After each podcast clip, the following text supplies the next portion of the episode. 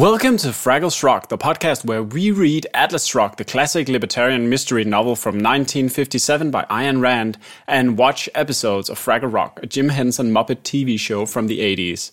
And why do we do this, you ask? Well, of course, to discover all the deep hidden connections between the two that we are somewhat absolutely convinced are there still. Uh-huh. My name is definitely Henrik, and joining me as always is Siegfried. Maybe. Who knows? Who knows? Too early to tell, but I'm sure we'll find out on this exciting episode of Fraggle Shrugged. Yeah, it's been a while since last, which seems to be a recurring thing every single time we record, actually. Yeah, um, we pretty much say that every episode. Oh, it's been so long since last we recorded, and they're just coming out like clockwork. So I don't think the the listener experiences any of our. Not at all. Like we can we can already say now that we have a bit of a backlog when we do this. Uh, Yeah, cheating, breaking the fourth wall here with in the podcast universe. But, but it, um, but it felt so real. It felt like you out there were listening to us say this right now. right now, Right now. No, I like my voice is a computer generated voice. I've like ticked out of this project a long time ago. Yeah, yeah. Henrik isn't even alive anymore. I got permission from his estate to use his digital likeness, and uh, boy, I am using it. I'm just a I'm just a voice box in your music studio now. Oh yeah, I'm completely using your digital likeness. In fact, you will be playing Princess Leia in the next Star Wars movie. Oh, Look interesting. forward to I, that. I have not watched the Star Wars movie in a long time. Well, you're gonna be in one. Wow. Uh, and I don't know if you could hear that. There may be some noise from the street outside, and I may be uh, slightly more boomy than usual. I hope you can uh, deal with it. You have to deal with it because this is a booming podcast. Yeah, I want to sit in my comfy chair and do this. Yes. I am uh, officially retired. I think that's also kind of on theme here. I, I listened back to some of our older podcasts, and you can actually, if you listen closely, dear listener, you can actually hear sometimes some scratching on my end, which is not just me having very long nails, because I have a somewhat big dog that will sometime walk in the background. So if you can hear some some claws, sometimes it's it's not me. Maybe. And if you can hear some claws from my end, it's I'm probably scratching holes in the furniture or something, like a feral animal. Like a feral, gaunt, angular animal. Yeah, or like a gawk on the loose, on the prowl. We actually had uh, Angular mentioned in this uh, chapter. Uh, I think it was about a train. I just like I heard the podcast like going home in the car, and I was like, oh, they said Angular again. Well, it's not an, it's not Ayn Rand without angular being uh, repeatedly used and misused. So that's good. She probably has a checklist for every chapter. she probably has some kind of checklist because this chapter seemed to, in some in so many ways, phone it the fuck in. Oh yeah, she's uh, she's got her formula down, and she's just uh, hammering this shit out with half an eye and uh, half a brain. Because boy, this shit is getting repetitive. And also, not to not to spoil anything, but we're nearing just Fifty Shades of like gray now. Uh, I weren't with before. I mean, not even that is new. I mean, really, uh, I, I, I, pr- if it's gonna keep on going like this, it's gonna be hard to keep doing this podcast because shit, there's 800 pages left, and already now it's just every chapter is more of the same. Okay, Hank and Dagny are being icky and problematic in their quote unquote romance. We get some John Galt mentions. We get some uh, rants from uh, good and bad guys. You decide who's who. and uh, yeah, it's it's so much of the same that it this had better change up soon because otherwise we're gonna run out of cute remarks. But we, we kind of already anticipated this when we began the project that at some point we'll hit, we would hit the wall. But I kind of assumed we'd do it like halfway through the book. But I'm like slowly nearing that wall where it's just like more of this empty language, and more of the like the same themes. Like she doesn't even move beyond the same political th- themes and Oh. ideologies. It's just the same thing repeated over and over again. And maybe this is a technique on her part to like slowly wear us down to be like, maybe, sure, maybe this ultra capitalist thought of hers. Yeah. Maybe, maybe I'm, I'm slowly breaking up, but I'm not really. Like, i No. I'm kind of disappointed in myself, if anything, that I I am not more convinced. Like I or, or at least like one of us would be become more and more Randian during the but no. We're, just- we're too strong of mind. I think We have it's too much fortitude to be convinced by her cheap arguments. if anything, it's just too cheap. Like uh, f- for being this Bible for some people, it's just the arguments are just not strong enough. It's just it's just way too vague and or not vague, but like they, they it's, No, no, she's. I mean, I, mean, I, guess- I don't know. She's both uh, incredibly specific and incredibly vague at the same time, right? Yeah, and I know that the the listeners who are actually on this journey with us, if there's anyone out there, and, and are reading the chapters or have read the book, like you'll know what we're talking about. Oh, I I don't think anybody is reading the book, and I, I, I hesitate to say they should. Actually, maybe it's a firm recommendation. Don't. I don't know, like I because there was parts of it that was interesting, but if just if you can find an abridged version of this book, maybe that's the way to go. They, they probably take out all the funny lines. I, I don't know, man. What what? Okay, here, here's the recommendation. Listen to the podcast and just sort of skim read the book. Yes, Just, uh, just don't get too hung up on it. Don't read it twice in a week like I do. why? Like, is- for me to even get through the audiobook is tough. How the fuck do you sit down with this shit show? Th- this chapter was particularly hard because the it's just so meandering and aimless. Uh, this had the poorest rereading value, I think, so far, uh, because there are just long stretches of dialogue that, that are just okay. Once you can swallow it because you don't know where it's going, so it might be important, but on the second go around, you know it's not important, and you know it's gonna go on forever, and it's frustrating. goes absolutely nowhere. And, and it doesn't even have shock value anymore because lo and behold, spoiler alert, there's going to be hmm. like some more weird sexual stuff between fucking Dagny and Hank Rearden. Yeah, all the all the greatest hits. It is it is weird. It is problematic as fuck. But it's not anything we haven't read up until now. So it's just a yeah, they're, they're, it doesn't develop into anything. It's just Well, broken people being broken together, I guess, but not even interestingly broken. well, we are in the end of part one. There's one chapter left of part one, mm-hmm. and uh, at the end of this chapter, we do get what feels like a setup for part two. Like uh, you know, in a in a season of TV that doesn't know how many seasons it's gonna go on for, they usually have like in the big drama thriller shows, they have like a big season arc with some bad guy, a mystery that they have to get to the bottom of, and at the end of the season, they kind of get it. But because they've been renewed, they have to make a bigger bad guy behind the bad guy. And oh, the mystery goes much deeper than that. Yeah. And it feels like that. It feels like uh, she's been renewed for another season. So she invents, spoiler alert, a magic motor. Exactly, because they kind of accomplished what they wanted to do. Yeah. Last chapter was the big uh, like finale, and now we're just still there. Now it's just fizzling out. Them being like, okay, like we can we can just slowly get into the the meat of the ep- uh, episode, this uh, or the chapter. Yeah, we've been maybe we've been stalling long enough. Let's it- uh, yeah. let's get it really going. But first, I have a little thing I want to do. Mm-hmm.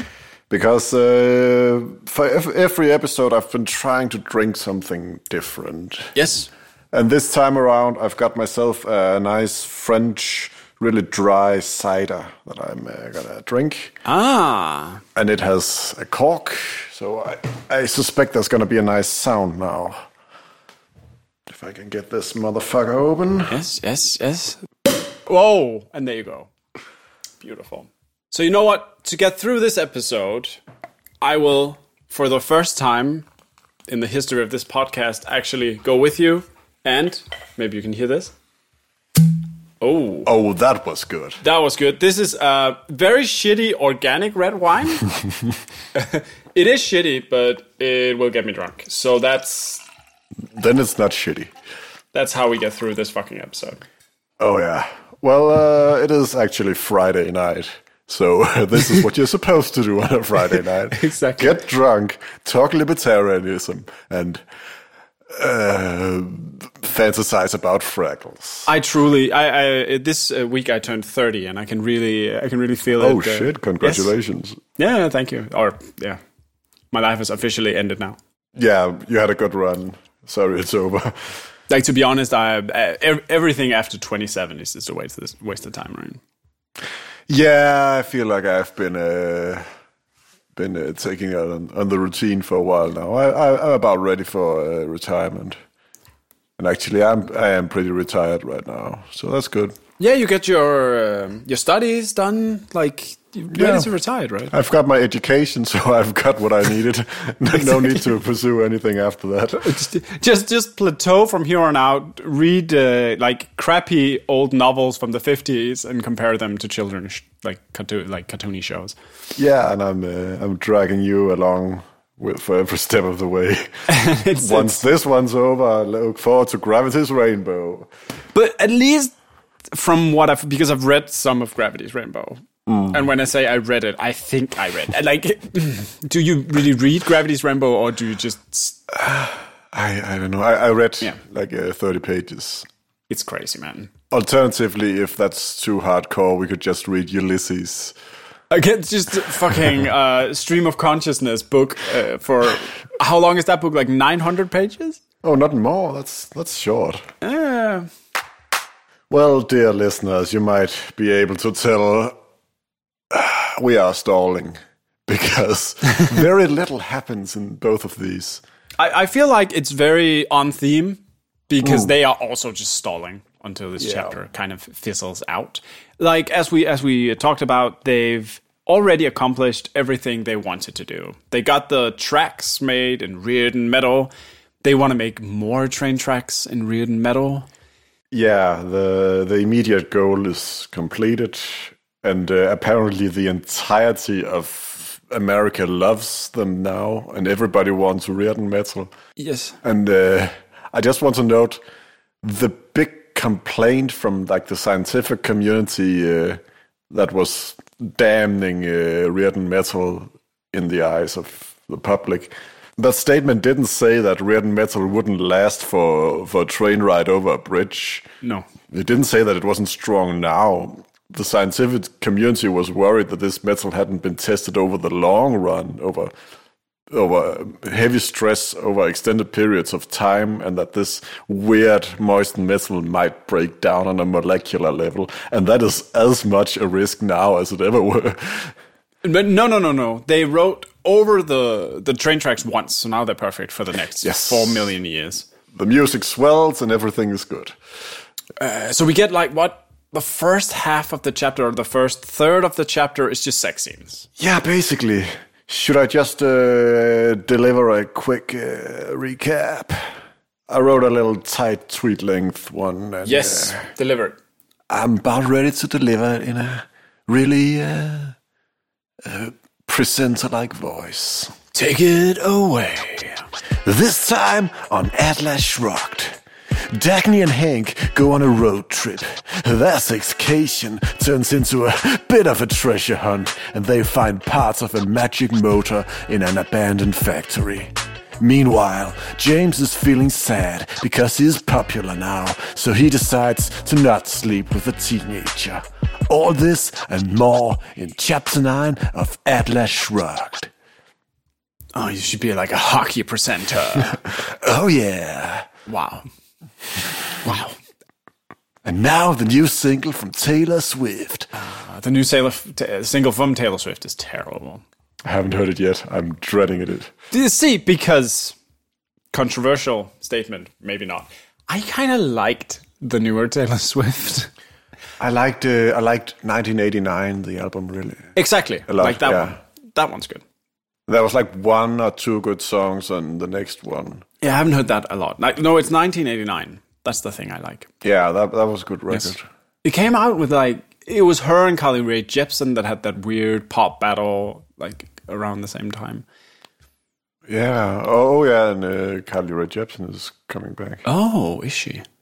Yeah, that's coming a new album in like a few days. I cannot wait. Honestly, for the new Oh, album. I'm looking forward to. Uh, this is gonna get cut, I think. No, it's not. It's a no. It is amazing. It is way better than fucking this libertarian bullshit.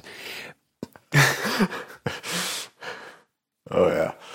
Yes. Well, uh, let's describe a bit more. Yes, let's let's go for it. Um, so what happens actually? Yeah, we have the sex scene. Um, they go on this like road trip uh, on uh, the the train where they have multiple intercourses. It seems. Um, there's uh, like the dynamic just keeps getting weirder and weirder to the point where Hank at some point asks whether she has the bracelet still. She still has a bracelet. He slaps it on her like it's some sort of weird BDSM ownership thing. It's I mean, all of this is just straight Fifty Shades of Grey. yes, it is. Uh, but I, basically, I would suggest just saving all of the Hank and Dagny interactions, or most of them, for just the wokeness section because Yeah. I feel like they belong there. It's just so much weird uh, power dynamic and uh, control and submission and stuff. and it's not not in a healthy way. But yeah, let's let's let's get to that in the walk segment. So you know you have something coming there. Then we have a James Taggart episode. Also weird. Yes, where he kind of brings home a teenage girl that's very enamored with him because now when the Rio Norte line or the John Galt line, but we can't call it that. Don't you dare say it. We Don't can't, you dare say we can't call it that anymore. Um, so because it was a success, it can't be called the, the John Galt line anymore. So uh, apparently, this girl is enamored with James Taggart because he's now a success. Yeah, and she basically thinks that he was the brains behind it all. And actually, she basically thinks that James is what uh, Dagny really is. Mm-hmm. So actually, this teenage girl is crushing on Dagny Technically, yeah. without knowing it. So we were this close, this close to getting some uh, some proper. Uh, proper lesbian action going, just bre- breaking up the monotony of uh, of bad straight relationships. See, I have a, I have a strange feeling that that will come to fruition at some point. If not just Dagny making love to a version of herself at some point in a dream sequence, that would not surprise me happening at some point. yeah, actually, yeah. But this teenage girl goes home with him and she keeps flirting with him and he keeps actually like putting her off.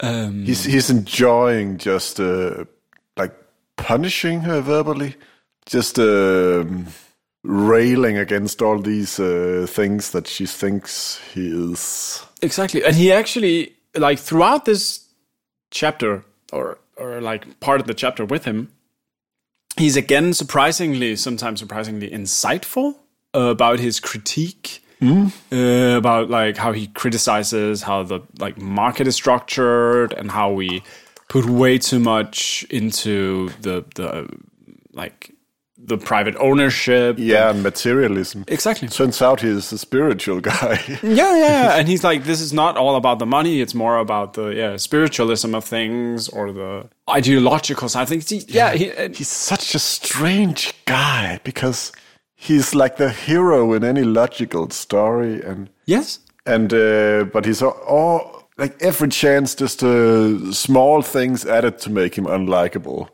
but it doesn't really gel as a character because i mean he's just completely unbelievable yes, but because the book keeps saying like, look at this character, look how much of a an idiot he is, mm. and then he says all this stuff where you're like, no, that that seems quite lucid Yeah. to be honest.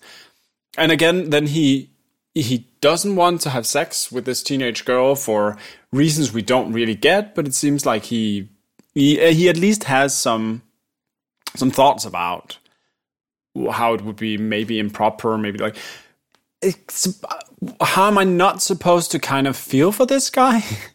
he has a he has a moron of a sister. Yeah, and he's he's in this company and, and trying to balance this company out with the other like forces at work within the industry, and he's trying to balance it out and make regulations within a industry that runs amok. Like it's how are you not kind of supposed to feel for this guy? It's I I, I don't know. I mean, he, he just completely changes all the time, but uh, I I don't know we we find out he's good at roasting people. He should host like a Comedy Central roast show or something. Yeah, also because he seems to, at this point, just have given up on the entire thing and is just looking at this whole industry from the outside, almost laughing at it, like tragically, right? Yeah, I, I mean, it, it, seems like he's surprised he's still in the book. Exactly, his his heart is not in it in any way. it's like when you have an actor that clearly is just under contract and doesn't want to be in the show anymore. Yes, yes it kind of feels like that actually. He's just going literally by the book and just. Ayn Rand, lady, you know that you don't have to do this, right? But it, it's nobody's okay. forcing you to put James Taggart in your book. I think I think she wrote character arcs for all the characters before starting the book, and now she's committed to having all these characters in the book because if she if she begins to strip out all the nonsensical plot you would have a book that would maybe be 100 pages 150 pages long like i think yeah. if you edit this book really tight and i mean really tightly i think there's actually something in here that could be edited down to a somewhat passable novel yeah like a like a quick silly uh, mystery about who who who John Galt is or something. Uh, yes, but we still don't know. We're still only like uh, twenty five percent of the way through, mm-hmm. so we don't know how bad or how good it's gonna get. No, it may turn out to be amazing all of a sudden. Like maybe there there comes a twist. We have still not learned who John Galt is. We have a few mentions of him in this chapter too like with the whole John Galt line, but also yeah. with Dagny and Hank whispering to each other, "Who is John Galt?" But but better than that, we have the Viking pirate back. Yes, at least that's a thing. We heard about him a few episodes back, and we kind of loved the idea of this like weird subplot of a Viking character somewhere in like pseudo Scandinavia, like running rampage. And apparently, we hear about him again, just casually mentioned in like the newspaper, right? Yeah, let's just get the entire sentence, the entire subplot of Ragnar Danneskjold yes, this time around. A ship bound for the people's state of Norway with an emergency gift cargo of machine tools had been seized by Ragnar Danneskjold last night. Yes, that was the entire subplot. Yes. Uh, the best sentence in the, the, chapter. And then some. Who is who's reading this again? I can't remember. I think it's James. Is it James? And he's kind of terrified by the prospect of this character, and he then then he kind of like shoves it off. So it's just a it's just a like quick side story, but it could be like it could be that the entire third chapter of this book is just by Ragnar Danneskjold. Oh, I hope so. I hope so. Because much. that could kind of be amazing that it has like a weird like Viking twist to it. Yeah, I'm I'm looking forward to that. I, I, I'm going to convince myself that that is what's going to happen in part three and just believe it furiously to keep myself going into this book. Yes.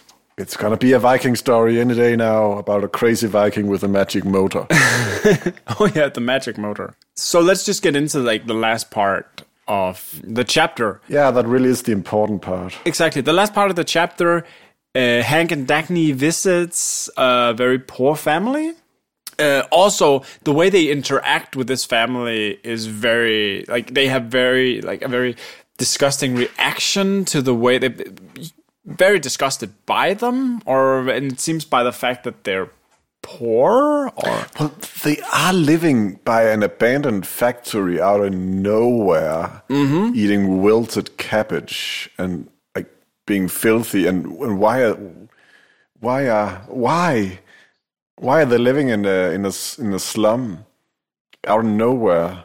Yeah, we don't really we don't really get that explained other than the fact that maybe we're living in a post-apocalyptic dystopian nightmare. Yeah, this, this is the big thing that uh, that's been uh, been confusing me all book because every description of America, both the big cities and the countryside, it's being described like completely grimy and dilapidated and uh, worn down and smashed up and complete wasteland. And was has there been a natural disaster, a civil civil war?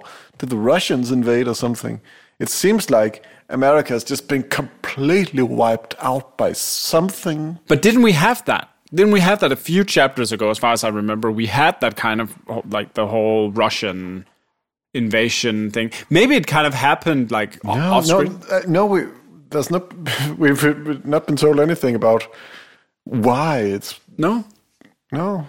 Okay, so It's a uh, strange. It, it is very strange. So this family kind of like doesn't they they want to find something and I can't remember what now. So they go to this family and they Yeah, well, the Lovebirds, Dagny and Hank, or Dank, as their couple's name would be, perfect. they uh, have completed their character motivations and become successful. So therefore, the workaholics are just driving around America in a car looking for trouble. they they are completely aimless, as the entire plot is. And then uh, Dagny remembers, oh shit, the guy that's gonna build the diesel locomotives that are gonna drive uh, trains, he uh, hasn't got any tools, apparently. Uh, so she remembers, hey, there's an old uh, abandoned factory somewhere around here. Let's go check it out. And so they go there, and there's just like an old family living there. And uh, I don't have much to say about that family because it, it, they are completely irrelevant to the plot. Yes. i- Is my impression. They may come back. They may be the big villain behind it all, but I doubt it. But they seem to be there just for Dagny and Hank to be disgusted by them. Yeah, well, as you're supposed to be by the lower classes. Yeah, it must be like a class portrait. By the way, the thing in the background is the dog. So if you hear slobbering and clawing, it is just a a Great Dane looking at me right now. Sure. Yes. Let's say that. Do you want to be on the podcast? You cannot be on the podcast. Go away. Yes, yes, you can. Yes. Yes. You're a good dog. You're a good dog. That's staying in. Yes, of course. Go to your room. No. Okay. Morgan. Morgan. Go away. Go lie down. Go lie down. Good boy. And with that little uh, interruption handled, Yes. All right, so they go to an abandoned factory, and there's nothing there except in uh, an old laboratory. Dagny uh, digs out a strange thing from a pile of junk, and she quickly determines that this is a magic motor. It is a, it is a motor that's run by static electricity, apparently. All right, let's just. Uh, here's a quote. Yes. the very scientific explanation. Those men long ago tried to invent a motor that would draw static electricity from the atmosphere, convert it, and create its own power as it went along. It's the greatest revolution in power motors since the internal combustion engine. Greater than that. A brand new locomotive, half the size of a single diesel unit and with 10 times the power. A self generator working on a few drops of fuel with no limits to its energy. The cleanest, swiftest, cheapest means of motion ever devised. In other words, magic. So right now, what you can hear in the background, it's phantom sounds of Elon Musk masturbating. Holy, be. I can I can see him reading this book, loving it by the way, and loving this particular uh, like part of the book. Oh, I'm sure Elon is quite a randy. And by the way, his name sounds like a character from Atlas Shrugged. Elon Musk. Yes. Elon Musk, Balph Eubank, Orren Boyle, and uh, Wesley Mouch. Maybe he is John Galt. Wouldn't surprise me. No. Maybe he thinks he's John Galt at least. Uh, that wouldn't surprise me. So yeah, they found this magical motor. It kind of annoys me in a way uh, because up until this point, like the Rearden metal sounded kind of magical, but at the same time, it they kept it somewhat pseudo scientific. But at this point, we're just going into fairy tale land. yeah, the, I mean, Rearden Metal was pretty out there, but uh, I, I think she feels like she has to top herself. Yes. So a magical motor, and now we have to search for the character because they can't rebuild them themselves, even though they have the motor and they have the plans for the motor with them. Some of it, but not enough to rebuild it. Okay. So, uh, of course, Dagny, as we know and presumably tolerate her, says, Yes. I'll find him, the guy who made it, I, if I have to drop every other thing I'm doing. It's just so typical her. She's just, oh, that's a new uh, motivation. I'll just charge ahead in that direction. but also she is kind of done. Like she she has a company. She she built up her own version of the company. She's handing that over now back to her brother, as they like signed, uh, as they agreed they would. Yeah. Um. So her again, her arc is kind of completed. So she has to do something now. Yeah, I mean this is this is why I think it's like the like the big uh, setup for ne- the next part because it is like giving her something to do f- moving forward, and I guess she has to find out who John Galt is sooner or later. But also, if this was a TV series, it would be um, like Monster of the Week show. and this would just be like the the next big thing. Magic technology of the week. Exactly. Like the the, the Deus Ex Machina that's going to save them once again. Yeah, So that's about it for the chapter. yeah. I, I just have a little quote more than uh, Uh-huh. where Hank imagines what the motor could do. Yes. Now that we are on that point. An unlimited supply of energy with no fuel to pay for, except a few pennies worth to keep the converter going. That motor could have set the whole country in motion and on fire. It would have brought an electric light bulb into every home. An electric light bulb into every home. Yes, that's Is, the vision. is that the far fetched? Is that the big pie in the sky? The big. Yes, that's the vision. I mean, was that unachievable in, in the fifties? Was that? also, is is this is this on par for their characters? Because I know they're fascinated by technology, but this project, uh, this uh, product, will actually make oil obsolete and their entire industry, in a way, right now obsolete. To the like, how can they make money off of infinite energy? It's this big uh, question mark uh, about about this technology stuff because they had the same thing with Rearden Metal, where he talked about, oh, you can buy pots and pans in the dime store of Rearden Metal, and they will last for generations and never have to be replaced. And I was just thinking, uh, don't you know how how economy works? If people just buy once and for a dime, and generations goes by, the factory's not going to stay in business. And and and here is the part where you can hear Phantom Tim Cook crying in the background because planned obsolescence is now not a thing anymore. Yeah, How are we going to sell more phones? They're they're too perfect now. they're made of red metal. An iPhone made of Rearden metal. And just on this point, now we're at this. Yes. Here's another little thing uh, that's kind of parallel to that that I just I don't understand. So this is uh, Mr. Mowen, a factory owner in Connecticut, who is who is worried that every single company is moving to Colorado. So I'll just read uh, a, a bunch of words here. Uh, a friend of mine went out of business last week, the oil business. Couldn't compete with Ellis Wyatt.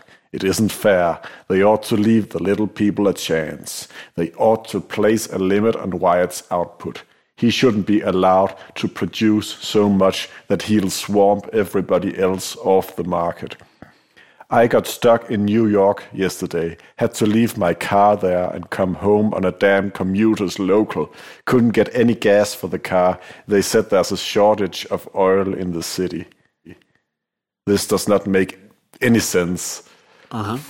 How is there a gas shortage if Wyatt Oil is producing too much oil? Exactly. And if there is a gas shortage, how are the other oil companies going bankrupt? I have no idea. And at the same time There's clearly room in the market for more companies if there's a Yes. shortage in New York. Yes, and and and this is just once again it proves that Ayn Rand do not understand like basic economic theory. No. The, the, even even the internal logic of this thing doesn't hold up. It's on a paragraph level that's just contradicting itself. It's ridiculous. Like from sentence to sentence. but again, I've mentioned this before, and I'll say it again. This kind of works as a satire. Yeah. because if if this if I knew that this entire book was a satire, I would be way more on point with it. Like it, it would be kind of on point. If only she had just written this and never written anything before or after. Mm-hmm. This would be one of the greatest satirical novels of all time. Yes, and the whole like the way she presents a straw man's argument, and the way you can see that presented today, and people just unironically not getting it. Like if this was irony, like kudos to her. It's a long running joke. it started becoming kind of unfunny when the whole world destabilized because of bullshit like this. But no, again, you know, It, it is a break joke. It's gonna come back and be funny. It's, it's going to be real funny when the next financial crisis hits in one, Oh, yeah. one and a half years. we'll laugh with uh, tears streaming out of our eyes. Yeah. At least at that How, point. how did this podcast just become doomsday prepping? it's I- like every every episode now we're just preparing for the downfall of civilization. Come on, that's just that's just living in this millennium, man. I guess. The Plus, we're reading Atlas Shrugged. If you, if you Yeah, can't yeah. doomsday prep here, what the fuck can you doomsday prep? Fair point. Ah, so in one and a half years, in that because this podcast is Danish, Hmm. as many of you heard by our wonderful accents. So in one and a half years in Denmark, Rasmus Paludan, I guess, will be president of Denmark. Yeah, you know he he'll be the he's, he's the light light of the Danes. Is that what he calls himself? I guess he'll be a, a pope, maybe. Can we just talk about that guy real quick? Is he satire? is anything for real? Is he for real? Is he is he a real person? I think we can just conclude that satire doesn't exist anymore. Maybe never No, no, no. existed. This is just a post satirical. Maybe it started here with Iron Man. I don't know when it started, but shit ain't funny no more. he said, gulping red wine just to cope with the reality.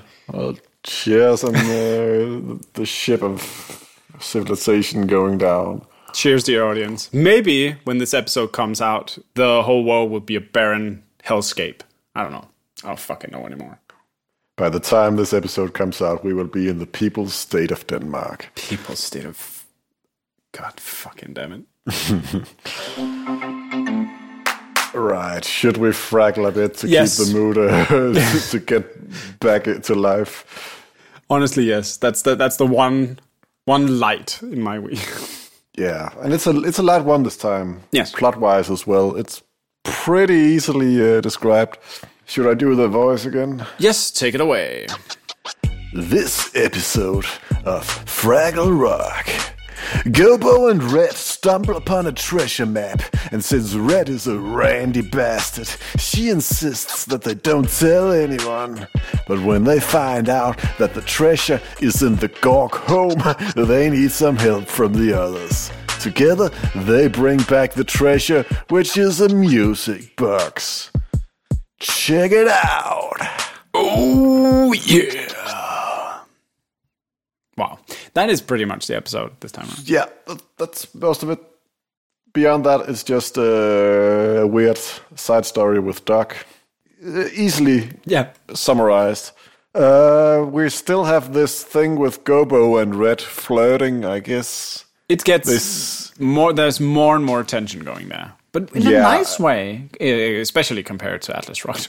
everything is nice compared to Atlas Shrugged, but I do get what you mean. Uh, it it is a children's show, but uh, I don't know if you saw it that way. But uh, well, at the beginning, the two of them uh, have collected the postcard from Uncle Traveling Matt, and then uh, they land on a on a roller skate that Sprocket had on, and they just roll through the caves. And the way it's shot, it looks uh, sexual.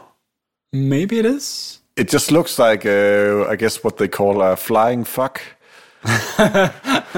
well, they land in a strange cave full of creepy spiders, where they find a treasure map.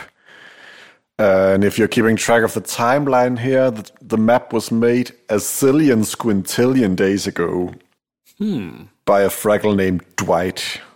Kind of disappointed it wasn't Belf. Yeah, but Dwight could be a good uh, Randian name. Yeah, yeah. Dwight, Dwight Squinti- Squintillion. Yeah. A Dwight douchebag. Oh yeah. Well, Red gets all uh, riled up at the thought of a million diamonds, which may be the treasure at the end of this map, and she doesn't want to share with anyone. She's still a very uh, Ayn Randish character. But uh, the, all of the Fraggles kind of get a bit capitalistic this time around, and that's new for the Fraggles, isn't it? They usually don't really care about money. It's interesting because they really don't get what money is. Like this is what uh, what they say, Boober. Hey Wembley, what are we gonna do with all those diamonds? I don't know. Do they make nice skipping stones? So they, they clearly don't have any uh, sense of uh, financial value, but they still just charge ahead trying to get diamonds. Because they like the idea of diamonds. Yeah, I guess so. But again, like they're living in a cave, so for them, diamonds wouldn't be like a very unnormal. I think it could be normal for diamonds to appear in this universe. I guess, but they're they're shiny. Yeah, and they like shiny stuff. Yeah. So Red and Gobo go on a dangerous adventure, uh, which takes them to the Gorg Garden. Mm-hmm. Uh, and the map tells them to enter the Gorg Castle. And they're too scared and run away and try to get the others to help them instead. And then they get the others to help them. So at night they go to the Gorg Castle. It's locked, so they have to uh, like bounce on a very uh, elastic pie. A pie of uh, what is Peach it again? pie with garlic. Peach pie with garlic. That sounds Yum. so fucking disgusting. I know. I'm, uh, I think I'm gonna try it one day. but they, they mentioned it several times, and they make the pie. So when you can see the Fraggles jumping on the pie, they make it look so disgusting. Yeah, I have a good quote about that from the Gorg kid. Mm-hmm. But that's going to come back in the awards section. Um, and as they bounce, Red says, Do we do that before or after we flap our arms and fly to the moon? I totally missed that. What? and I guess she's just hankering for another flying fuck. Oh, she's gotten a taste of what a flying fuck can be, Oh, yeah. and she's she wants more. Oh, and apropos just weird uh, sexual uh, stuff hanging around, the Gorg parents are clearly going off to screw hard. Uh, how so? Ah, it's just the way they talk. It's an, oh, are you coming to bed, my snuggle bunny? Oh, yes, I'm coming to bed. Oh yeah. it's just uh, very clear what's going to happen there. but also leaving their kid out. like okay, so so what is the schedule of this? he has the same schedule as Dagny had when she was a teenager. So he's He's working all day and working all night. And of course like he's sleeping all through the night because like, Yeah, because he's not insane. exactly. he's just a reasonable Gorg. Like fucking poor poor kid, man. Also having to stay awake while the parents clearly fuck. I think this is this is a panic reaction from him. Like the moment he yeah, knows what's going on, he's just He's traumatized. he is traumatized. Okay, they, they retrieve the treasure chest from a hole in the wall in the Gorg castle. Some mm-hmm. chaos ensues. They escape. And they bring back the treasure chest and open it, and it turns out to be a music box playing a melody. Yes. And I would just note that this is the first time anybody starts singing in this episode. Also, it it uh, it mirrors the whole diamond thing because when the music the music box is turning, the the metal rod in the music box is turning, it glistens like diamonds. Oh, right. I didn't make that connection. Yes. Ah, Yeah. right. So, so we have a nice ending there. All the tr- all the Fraggles wake up and start singing along with the nice words "la la la." Mm-hmm. Um, but I was disappointed we didn't get any songs this time around. I hope they haven't cut those out. Uh, we get a fucking badass like flute solo though.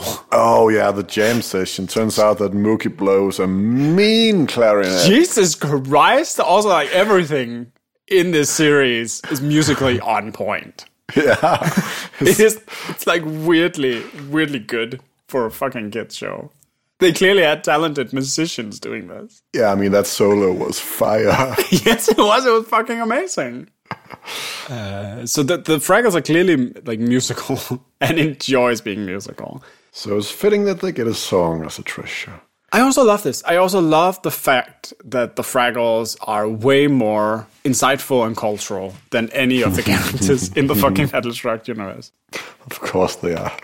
The Fraggles, they're the most cultured and uh, intelligent beings in um, existence. And as we fade out, Gobo puts his arm around Rich. The, it, it's, it's, Fraggle Rock is also much more romantic than Atlas Shrugged. Yes, it is. It's it's it has it feels genuine and way more human. Yeah. and that is weird because they're fucking Fraggles.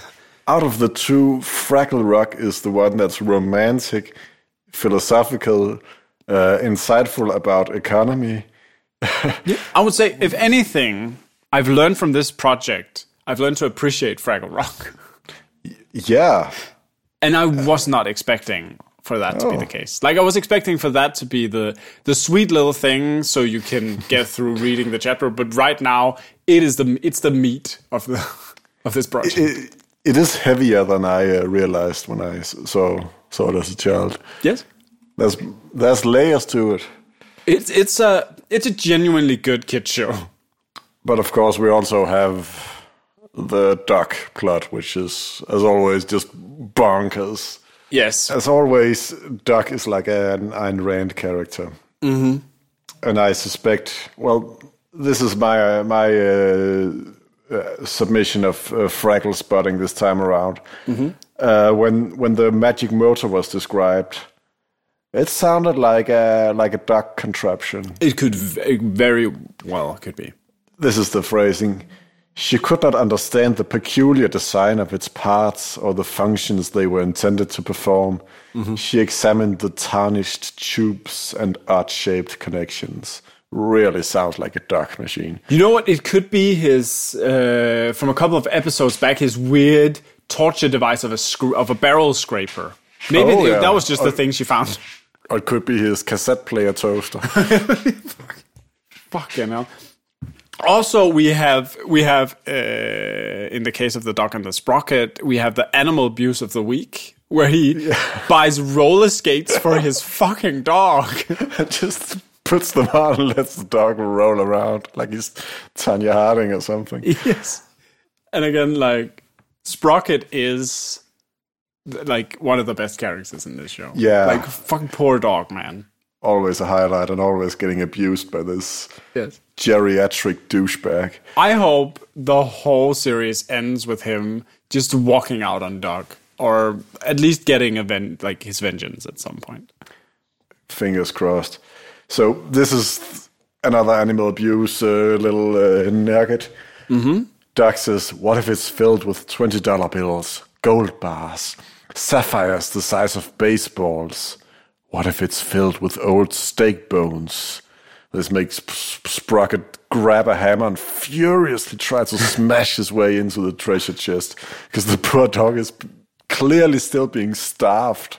Yes, and this is this is where I think we see the first inklings of Sprocket just breaking now. Like his Yeah. PTSD is has run amok. He's just beating with like shit with a hammer. Yeah. And I would not be surprised if the next episode is just him like repeatedly beating Doc with a hammer, just his corpse being mutilated. I would be okay with that. Yes, He could build like a Doc puppet. he had it coming. Uh, because Doc, of course, talks about what fun they're having, and but Sprocket's desperation is clearly real. Yep. He's not having fun at all. Nope. and at the end, Sprocket, of course, still on his roller skates, just smashes into the treasure chest and uh, bangs it open because they haven't been able to get this big tre- uh, treasure chest open. Um, and it turns out the key is inside. But I found that I found that to be a genuinely fun joke because they put it at the very end of the episode, and you can see the actor of Doc pulling out this thing, and they've clearly did multiple takes of this. so he pulls out the key and was like, "It was here all along," and you can see the actor like actually grinning. Like, he can't hold a straight face because it's such a dumb joke. It's also just such a mindfuck. How did they lock the treasure chest without the key? It's it's a it's a Schrodinger's key. I don't fucking know. Yeah, it's, it's, it's beautiful. It's, it's like a, a, physical manifestation of every paragraph of Atlas Shrugged. Why is this show so much better than this fucking book? So, uh, we haven't talked about this yet. We usually do the Fifty Shades. Yes. Um, I could not think of anything worthy. no, to be honest, it would just be a moist reading of more moistness. Like, uh, Yeah, and I, I don't feel like reading anything of, about Dank. No. you know, hey, Dank and Hank. Dank, they're just icky. They're not. They're not fun to read in a sexy way. It's just disgusting. yes. So maybe extraordinarily, we we should skip the.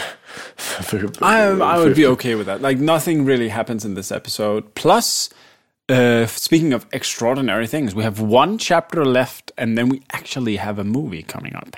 Oh yeah, So, a special episode is coming up real soon. that's gonna be great.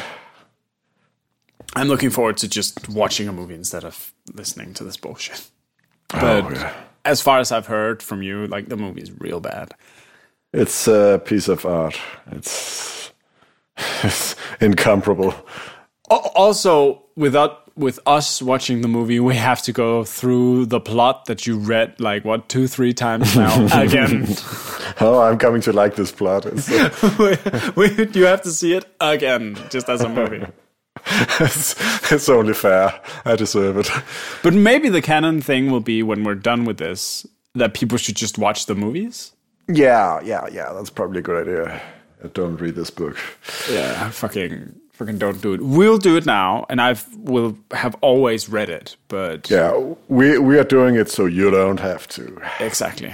And if you like this book, uh, well, fuck you. you have bad taste. You're listening to the wrong podcast. yes, or the right podcast, because this is all the reasons why it is terrible. Yeah, I, I think any anybody that likes this book have stopped listening long ago. Either either that or they're just like weirdly intrigued by this. And if you're out there, dear listener, please keep listening because this Yeah. book is terrible and we're gonna get you convinced by going into a woke segment. Oh yeah. And this time it's all Dagny and Hank. Oh, Dagny and Hank. So as we mentioned before, uh, they have a weird interaction with a with a bracelet made of real metal. Yeah, that's not even the worst. Okay, so this is the beginning of the chapter. It starts off just going off the rails. Dagny wakes up in a strange room, disoriented, following her sexual encounter with Rearden. And this is one of the first things she thinks. She saw a bruise above her elbow with dark beads that had been blood. Oh yeah, I fucking forgot that. That's one of the first things. Ah.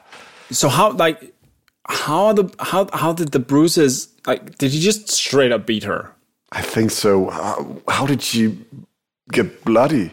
But at least like have it be consensual. I I think the big problem here with going into the whole Fifty Shades of Grey thing and the whole Yeah. thing, I think it seems weirdly non consensual, and it seems that these two people, at least for Dagny, are participating in something that she's like clearly not sexually experienced enough to go through.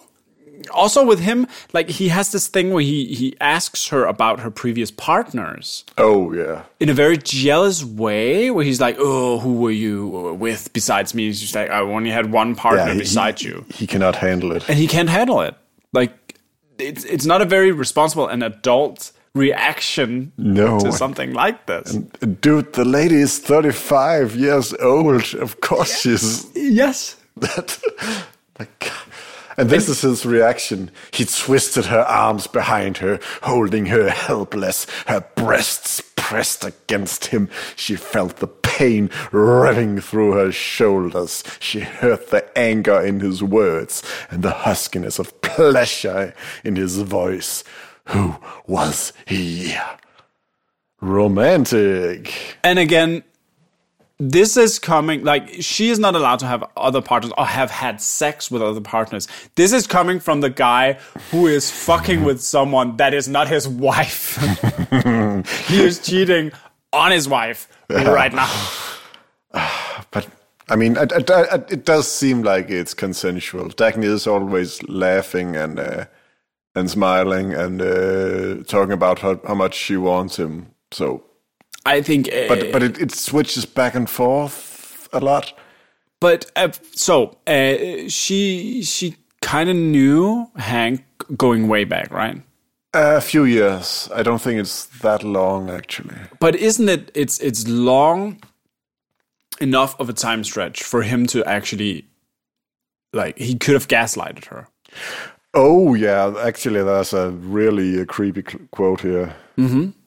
It was the contrast he liked. The severity of her clothes and the half naked body, the railroad executive who was a woman he owned. He sat up. He sat leaning comfortably against the couch, his legs crossed and stretched forward, his hands in his pockets, looking at her with the glance of a property appraisal.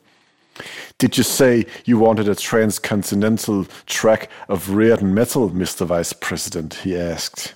And he calls him Mr. Vice President for some mm-hmm. reason. Yeah, no, no, no. It, it's all a power trip, man. Yeah. What if I don't give it to you? I can choose my customers now and demand any price I please. If this were a year ago, I would have demanded that you sleep with me in exchange. I wish you had. Would you have done it? Of course. As a matter of business, as a sale. If you were the buyer, you would have liked that, wouldn't you? Mm-hmm, mm-hmm, mm-hmm. Like he is slow. He he has slowly been pushing her towards this new identity, making her question her own reality. I see clear signs of gaslighting here. Yeah, yeah, he's he's been grooming her. Yes. and she's uh, and she's used to it. She was groomed by Frisco d'Anconia, Exactly. youngster. So it's all. So she uh, has a track record here, man. yeah, she has a, a, a taste in abusive men. Because we're also, I just need to get this sentence out. If I am asked to name my proudest attainment, I will say I have slept with Hank Rearden. His Dagny, proud uh, overachiever, just giving everything up for the smelly uh, old D. Yes. She's like slowly being depersonalized, Yeah. and it is not fucking healthy. She's saying, "Oh, of course it's healthy." I mean, haven't you ever had a healthy relationship where you said things like, "You'll have me at any time you wish, anywhere, on any terms, and you may dispose of me as you please"? And again, this is coming from the character we got introduced as this very strong, supposedly very strong female Yeah, who can take care of not only herself but an entire company and who like worked her way through this. Also, isn't it kind of out of character? Like all the way up until this point, she's been a quote unquote woman in a man's world, hmm. and she's been doing it on the like man's terms and she's been fighting her way through it and working her way up from the bottom even though she kind of like inherited the company but uh, whatever but she worked all the way from the bottom and now she's here and like Drake. she is like the the past equivalent of Drake And now she's here. And the way she now succeeds is by just fucking this guy. Yeah, it's it's like the reverse. Yes. Because usually the, the cliche is that the woman has to sleep with some some high up guy to get her foot in the door, and then she can uh, prove herself. Dagny has proved herself, and then just gives it all up to sleep with some abusive older guy. Yes. Who clearly hates women, by the way. Yeah, I mean, if you've met Dagny, I, I, I'm, I, I don't blame him. No, no. He has this weird, like, isn't it called like Electra complex? If we get into like the weird, Oh yeah, the, the Freudian side of things. But he's also just an asshole. He asks her, "What is the earliest train running to Philadelphia tomorrow morning?" And she she says, uh, "Five thirty a.m. is the first one, I think." Will you wake me up in time to make it, or would you rather order the train held up for me? Dude, just take the next train then. Yes. Make the train wait for you. No. Magnificent asshole. like he has he has power issues. oh yeah. So if I'm looking forward to anything, it is like Hank Rearden's wife discovering this affair and just being savvy as shit about it. I I hope she rips everything apart. Yeah, she's gonna go all the, the room on him. Yes. That's pretty much all I have for the woke section, except for one uh, longer quote. Mm-hmm. Um, which uh, do you have anything? No, no, I think I've about had my spell. I'll just do a little reading, a mini reading here to close out the section, I'll lean back and enjoy it. where Hank gives the most romantic speech ever. Uh-huh. The hearts are melting. It's beautiful. Roses are spontaneously sprouting from the ground. Listen up. Uh-huh. What I feel for you is contempt, but it's nothing compared to the contempt I feel for myself. I don't love you. I've never loved anyone. I wanted you from the first moment I saw you. I wanted you as one wants a whore, for the same reason and purpose. I spent two years damning myself because I thought you were above a desire of this kind. You're not. You're as vile an animal as I am. I should loathe my discovering it. I don't. Yesterday, I would have killed anyone who would tell me that you were capable of doing what I have had you do. Today, I would give my life not to let it be otherwise, not to have you be anything but the bitch you are. All the greatness that I saw in you, I would not take it in exchange for the obscenity of your talent at an animal sensation of pleasure. We were two great beings, you and I, proud of our strength, weren't we? Well, this is all that's left of us, and I want no self deception about it. And that is clearly an expression of what is called the Madonna whore complex. Yes, my thoughts exactly. But she just laughs, and they admit that all they've ever been is thirsty for each other's swimsuit areas, and they're gonna have a secret affair now. But that that just isn't right because the quote unquote affair started out by a meeting of minds. Yeah. And I seem to remember that the sexual part just came kind of out of nowhere. Like she was more enamored with his mind and with I his think talents. uh, suddenly they discovered that they were just horny. But I thought this was kind of a, like a House of Cards situation where they, it was just them against the world and they just wanted to rip the world apart. But not really? Ah, it's more of a Fifty Shades situation in that it's uh, it's an unhealthy version of a sadomasochistic Yes. relationship. And and if anything, you are the Fifty Shades of Grey expert here because you read the Oh, third yeah. book.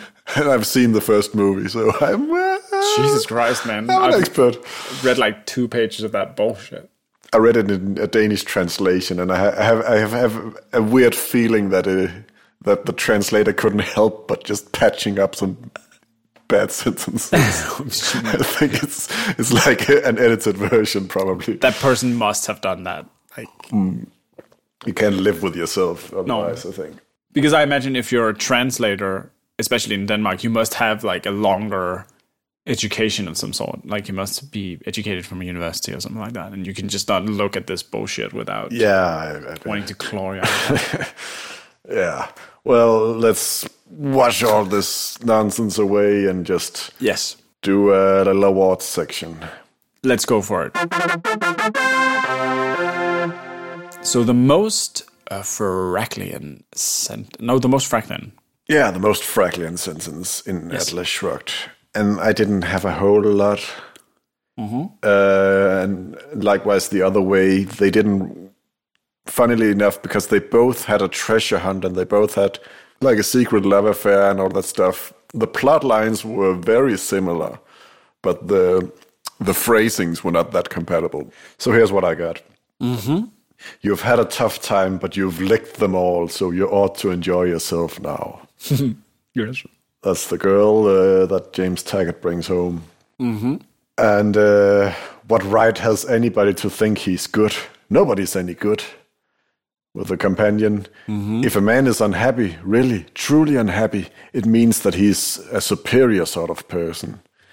It could be Boober, Yeah, yeah, yeah, it could be actually. but it's James Taggart. Uh, and finally, the actual quality one. Take it away. I am talking about a hunger for something much beyond that bridge. Because Fraggles eat doozer bridges. Yeah, yeah, yeah, yeah. yeah. No, no, no, that's a good one. Yeah, I found one at last. Uh, cle- clearly the winner. That's a that's a deep cut. I like it. Uh, I saved that for last. Okay, most Randian. So Doc uh, possesses an innate ability bordering on genius. Mm-hmm. And he says that trunk comes from a time when they really built things to last. And that nostalgia is also Uh, yeah, yeah, yeah, yeah. seen in Rand. Doc is all around pretty much a Rand character.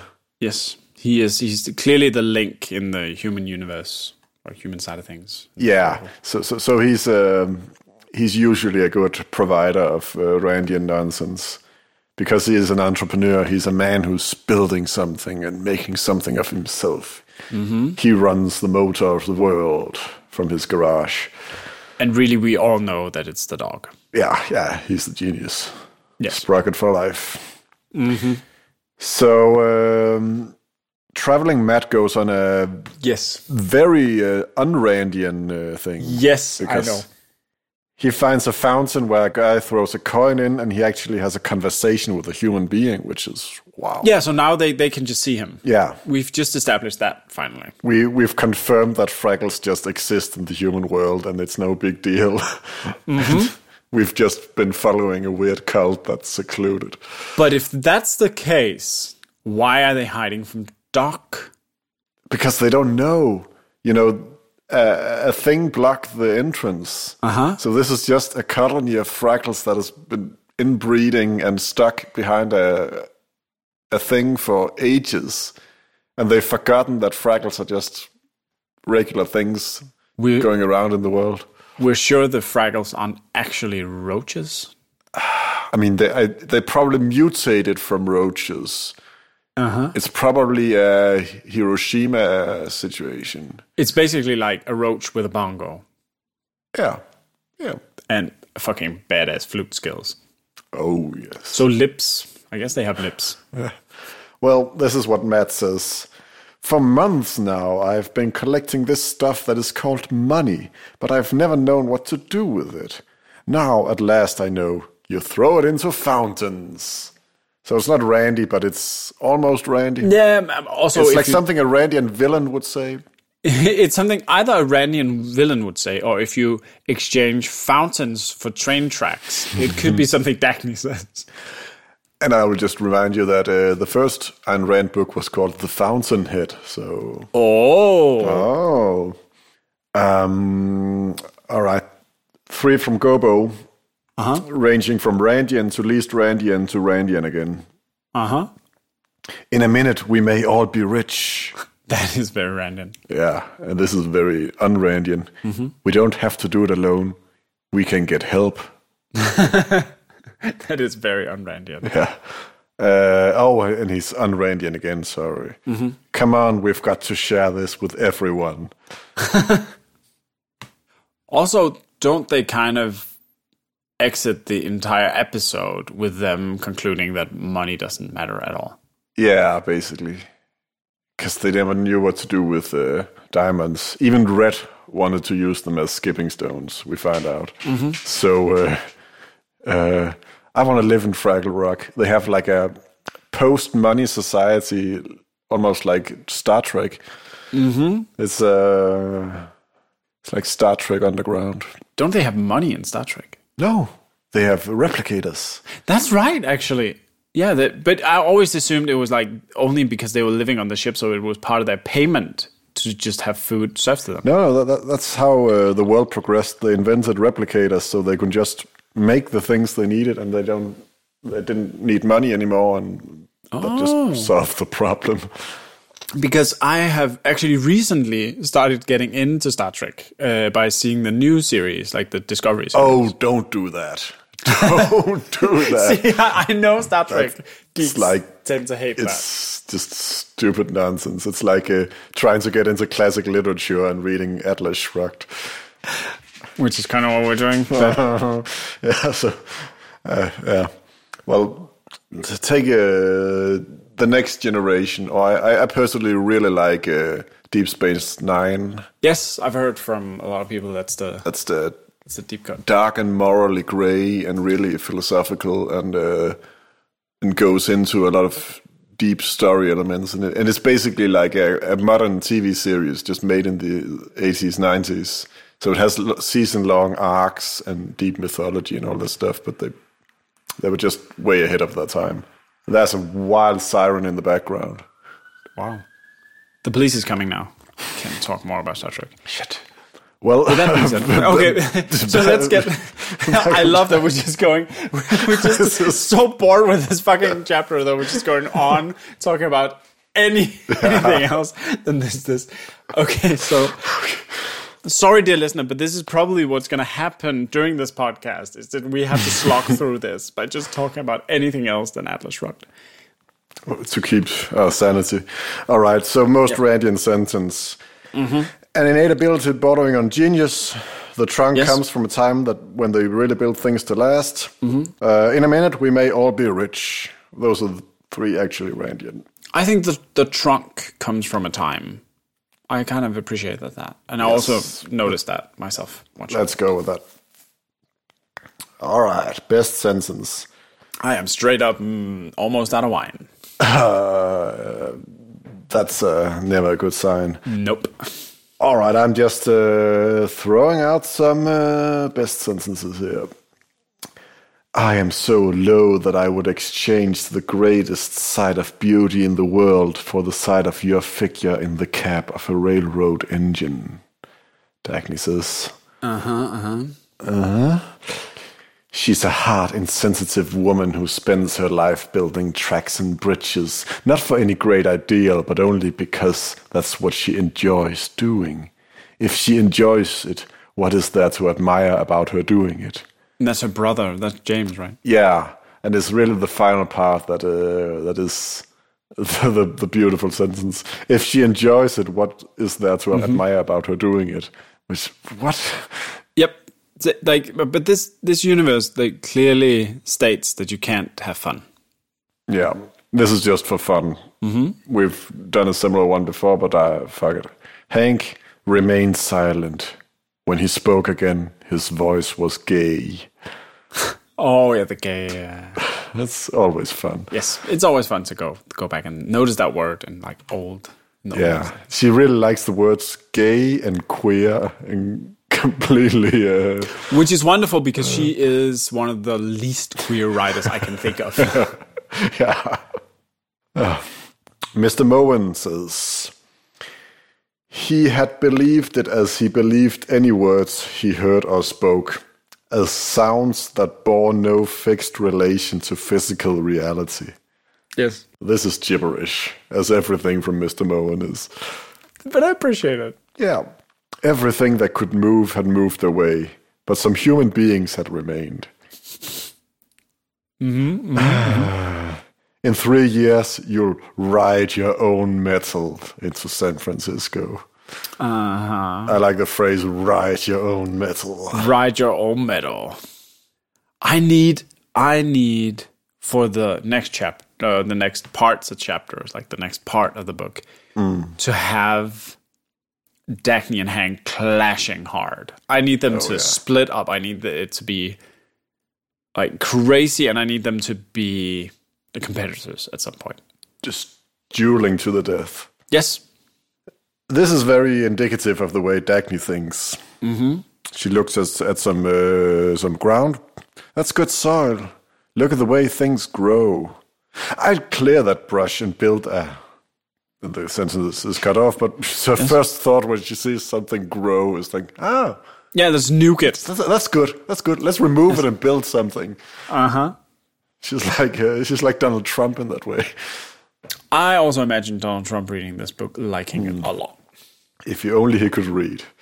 If only he could. He maybe, maybe he could have someone summarize the book to him in hmm. like a tweet.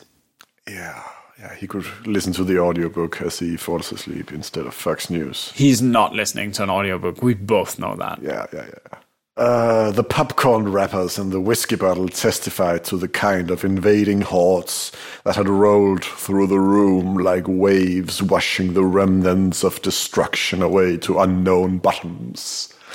So overwritten. Yeah, again, I like this. at least for a sentence starting with popcorn. because, yeah, exactly. This is just like word masturbation, oh, yes. and that's just like that's just rand. Yes. So the final one of these, many. If one were ever to see a man devoid of greed, thought Dagny, there he was. Mind you, this is the bad thing in this universe. Exactly. She's like seeing the can- poorest, most, most rundown person she can, and oh my god, he's not even greedy. He's not even greedy. See, I like that hmm. sentence or the popcorn sentence because it just hmm. doesn't make sense. Let's go with the popcorn. It's Yeah. It's so it's so classic Rand. Mm-hmm. All right, three to four Fraggle sentences. Yes, go fire. First, a little piece of dialogue between Retta and Gobo. Let's move it, Captain Danger. After you, Major Disaster. Aw.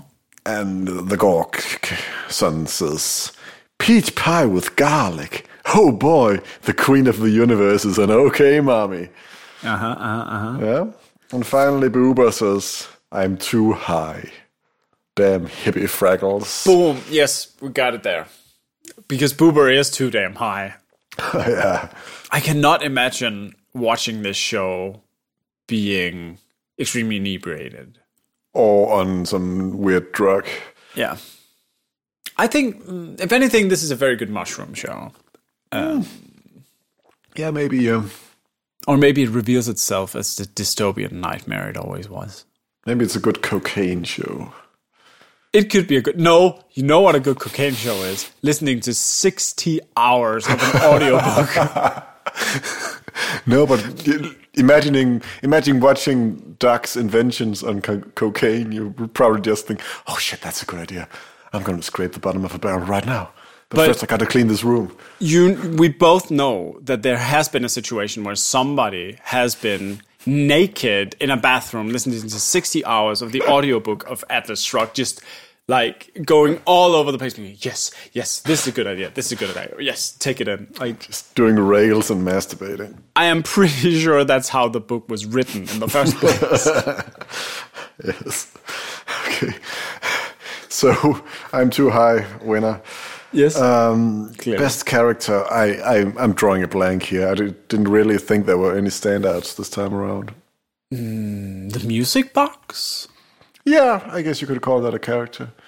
Sprocket is an auto nomination. Um, the Gorkson.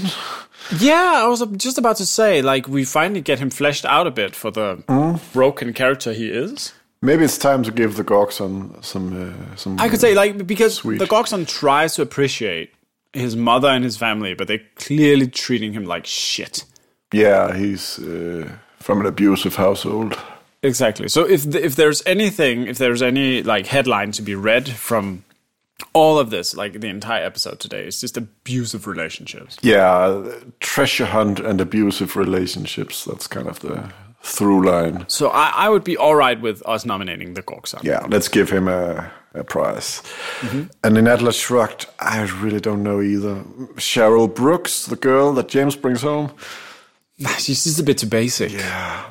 I could be all right giving it to James Taggart just because he's just he he just checked out, Yeah, yeah, yeah. and I appreciate that. yeah, let's give him that. Because uh, we didn't get around to that, but I, since he is winning, I will just give him uh, a word here of roasting, just fucking roasting several minor characters. Take it away. He describes Orren Boyle, who for once is someone who isn't sickly thin. A fat slob that's inclined to overreach himself. A smart guy who gets too smart at times. And he goes at Scudder of the Future, and a, a favorite of mine. No comment from Bertram Scudder, who's never known to shut his trap from the day he was born about anything you ask him or don't ask. Abyssian poetry or the state of the ladies' restrooms in the textile industry. See again, I appreciate this. I appreciate the the like the sassy nature of all Yeah, this. but on the other hand, he does do something uh, unforgivable, which is uh, which is uh, slam Betty Pope, Yes. who's a goddamn delight and deserves your respect. Mm-hmm. He had admitted to himself that she was a much better person than Betty Pope, perhaps the best person ever offered to him. The admission left him indifferent. He felt no more than he had felt for Betty Pope. He felt nothing. You better feel something for Betty Pope. She is. Her big love is shish kebab, and she has a better grasp on economics than Ayn Rand ever will. She is a delight. Exactly. She's a treasure and savage as fuck. So, on second thought, I don't think we should give James Taggart a prize. No. I nominate Betty Pope or uh, Ragnar Danneskjöld. Yes. You- we could we could actually nominate Ragnar Danneskjöld Yeah. because he's part of the chapter. so, should we just give it to him? yes, we can do that. All right. That's settled then. We also like we anticipated his comeback, so Yeah, and uh, finally he's back. The best character. Mm-hmm. So, uh, finally, some trashy advice. Mm-hmm. I have one for each uh, because sadly we didn't get any trash heap. no, I'm always sad we don't get her, but um, we have clear winners then, I guess. So I mean, one of them is uh, not an really a piece of advice. That's the Atlas Shrugged one, but it just sounds like something the trash heap would say. But I'll start with the Doc uh-huh. giving some trashy advice. Mm-hmm. Any lock can be opened with a piece of bent wire, some chewing gum, a soda cracker, and an innate ability bordering on genius. Mm-hmm. Sadly, he doesn't have a cracker. I guess that's why he doesn't get the yeah, exactly. lock open. I like that. That's a that's a trash heap thing to Yeah. say.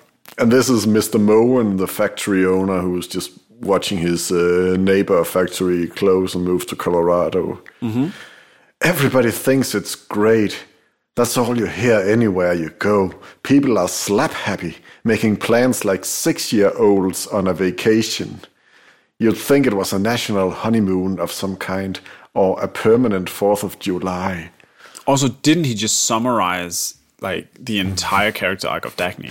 I guess, yeah. but didn't he just rip apart like the way they are acting economically around? Yeah. Making plans like six year olds on a vacation. Exactly. What? that is exactly what they're fucking doing. That is savage as fuck. Maybe that should have been best phrase. yes, it should have maybe best character, but just ripping the thing apart. Uh, that, that, that's some pretty good trash advice. Yeah. So And it's insightful. So we finally made it, made it. through to the end of the after episode. only uh, way too oh shit, way too long time. and I'm only like half drunk in wine. Yeah, you need another bottle. Yeah. And this this cider tastes good, but it's only two percent, so I'm not even uh, even tipsy. I am I am in 14% and again it's organic red wine so there's a good chance it will uh, make me very hungover. Mm, nice. I have a half a bottle of whiskey standing nearby, so I have an emergency exit. yes. Spoken, spoken like a true hero of the society. I just need some popcorn wrappers. Yes.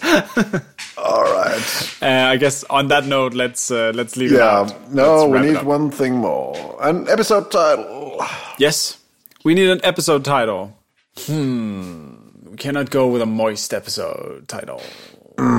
Did we have something good from a quote we didn't use? I think I think the quote like uh, like a bunch of six year olds. Yeah, not not peach pie with garlic. A pe- either a peach pie with garlic or like a bunch of six year olds on a honeymoon. Making plans like six year olds on a vacation. there you go. No, it's gonna be called the Viking pirate is back! Exclamation point. All right, that's settled then. or you can call it a ship bound for the people's state of Norway with an emergency gift of cargo of machine tools had been seized by Ragnar Danneskjöld last night. It's up to you. Either that or the Viking pirate is back. okay. Goodbye. Bye bye.